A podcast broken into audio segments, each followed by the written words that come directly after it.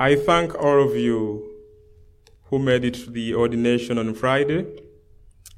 And thank you all for your prayers for me and for all the seminarians, deacons, and all the priests.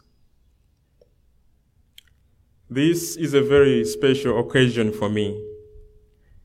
And I am most grateful to our beloved pastor, Father John Eckert, who has given me this wonderful opportunity to share with you a few thoughts about the readings today. The ordination of a man to the sacred priesthood and to the office of deacon is like giving a gift. We all give gifts, and I know I have received many gifts from you. Thank you so much. When you give a gift, you give yourself too. A gift is a symbol it is a sign of self gift. It is a sign of love. A priest or a deacon is a gift in three ways. First, he is given as a gift to God by his family. Family blessings are all and support are always very important in any vocation. Second, he gives himself totally to God. He dies to self.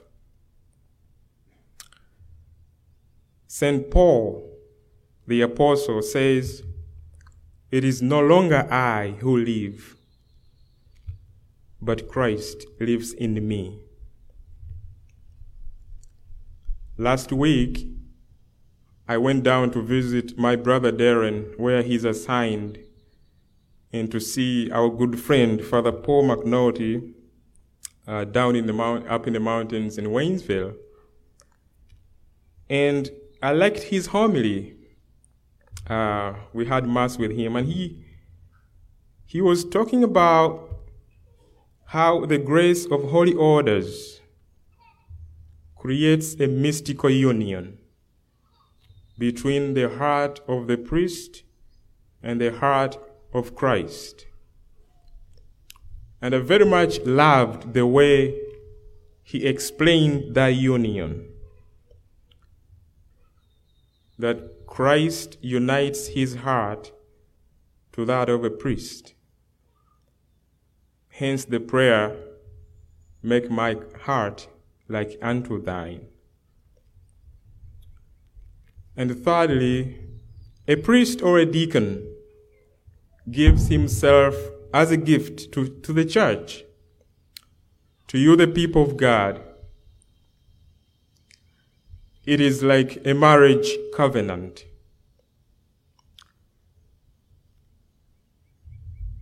A priest and a deacon vows to serve you for the entirety of his life and bring you into eternal communion with God.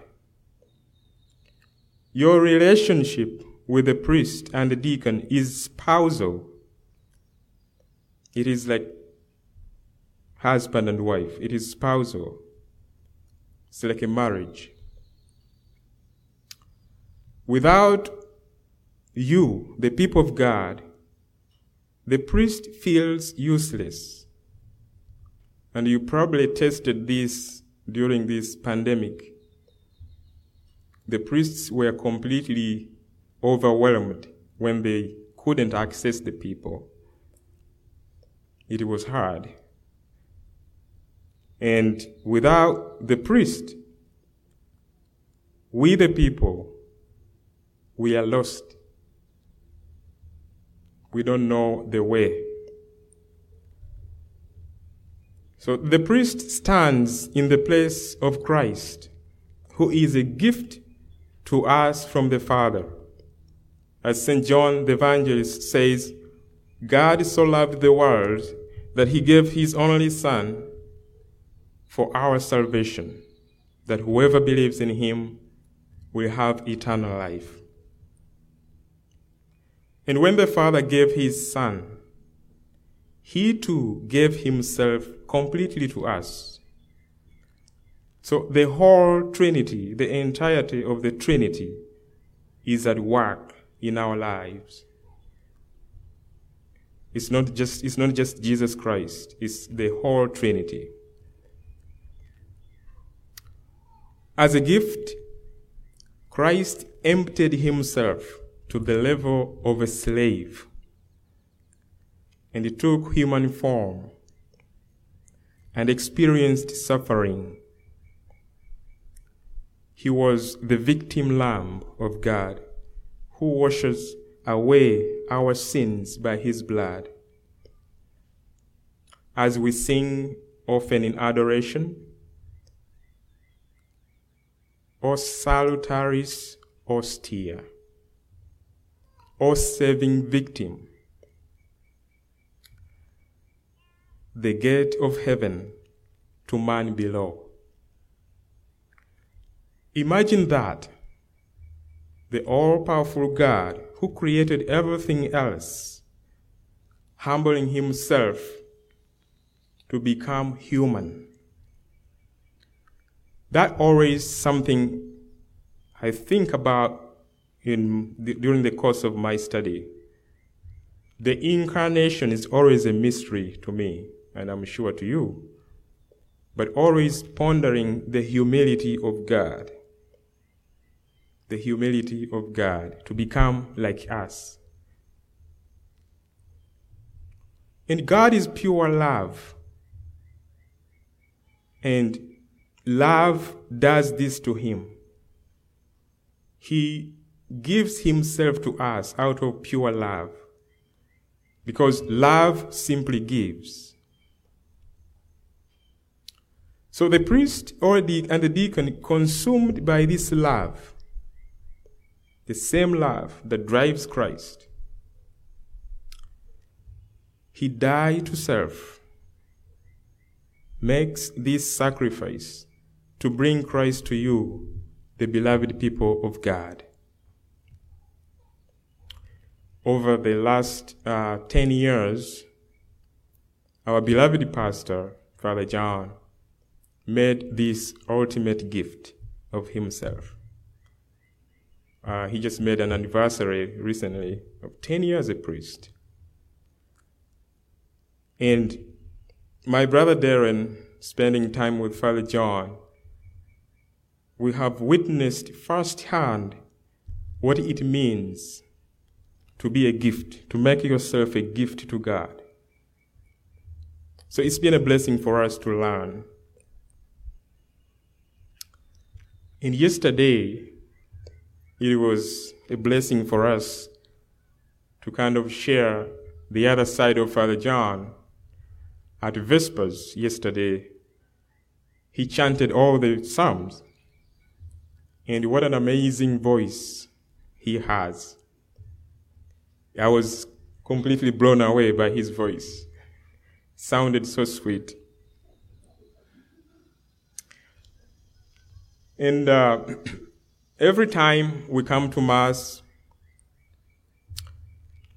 and every time Mass is offered on the altar, we witness that act of self giving, the, the saving action of God, and thus the mystery of our faith. So, whenever we receive Him in the Eucharist,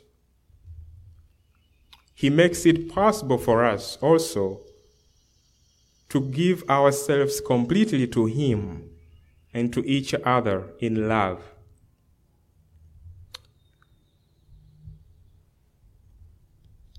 The love of God that burns inside us, inside our hearts, makes our lives shine so brightly that we carry this light of Christ whenever we go, wherever we go, we carry this light of Christ. And help those still living in darkness to come to the light. It takes great courage. It takes prayer.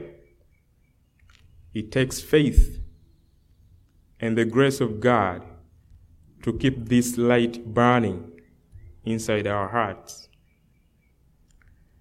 We become like the wheat that grows with the weeds. And here is another answer to the problem of evil. We ask ourselves often,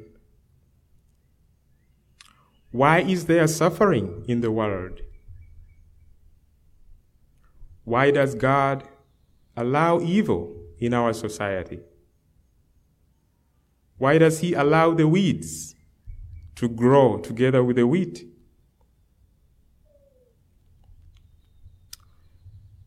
There are all sorts of evil in the world today. But why does God allow it?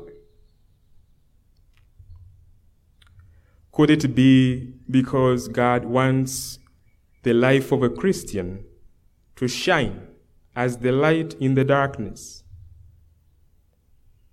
By remaining true to the faith, to the goodness of the family,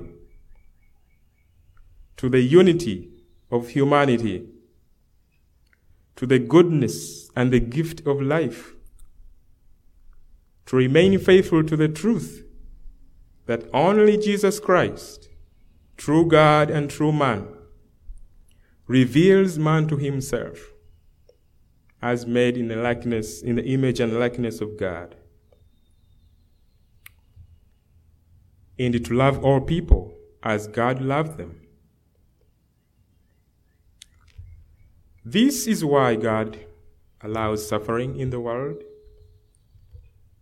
It gives Christians an opportunity to shine, to bring light where there is no light, where there is darkness, to bring goodness where there is evil. Take the example of um, St. Maximilian Kolbe. His real name was Raymond Kolbe, but when he became a Franciscan, he took the name Maximilian Kolbe. I love St. Maximilian Kolbe, uh, and I love his story. He was dragged into the concentration camp by the faithless Nazis. And there he witnessed the most horrible evils against humanity. But in the midst of all that evil, Kolbe was the light in the darkness. He was the wheat in the weeds. It is by being true to ourselves and to remain faithful to our faith and to true human values, even in the midst of suffering and trials, that we achieve our salvation. We are the wheat that grows with the weeds. We need to trust God, who allows the weeds to grow, that He will give us the grace we need to persevere through the great trials of our lives. Let us stay close to Him let us abide in His love. Let us stay together as one. For unity is strong, stronger than division. This is the way of the Christian disciple love of God and love of neighbor. Allow me to conclude with these beautiful words of the great apostle Paul. Our commonwealth is in heaven, and from it we await a Savior, our Lord Jesus Christ, who will change our lowly body to be like his glorious body by the power which enables him even to subject all things to himself. Therefore, my brethren, whom I love and long for, my joy and crown, stand firm thus in the Lord, my beloved. Amen.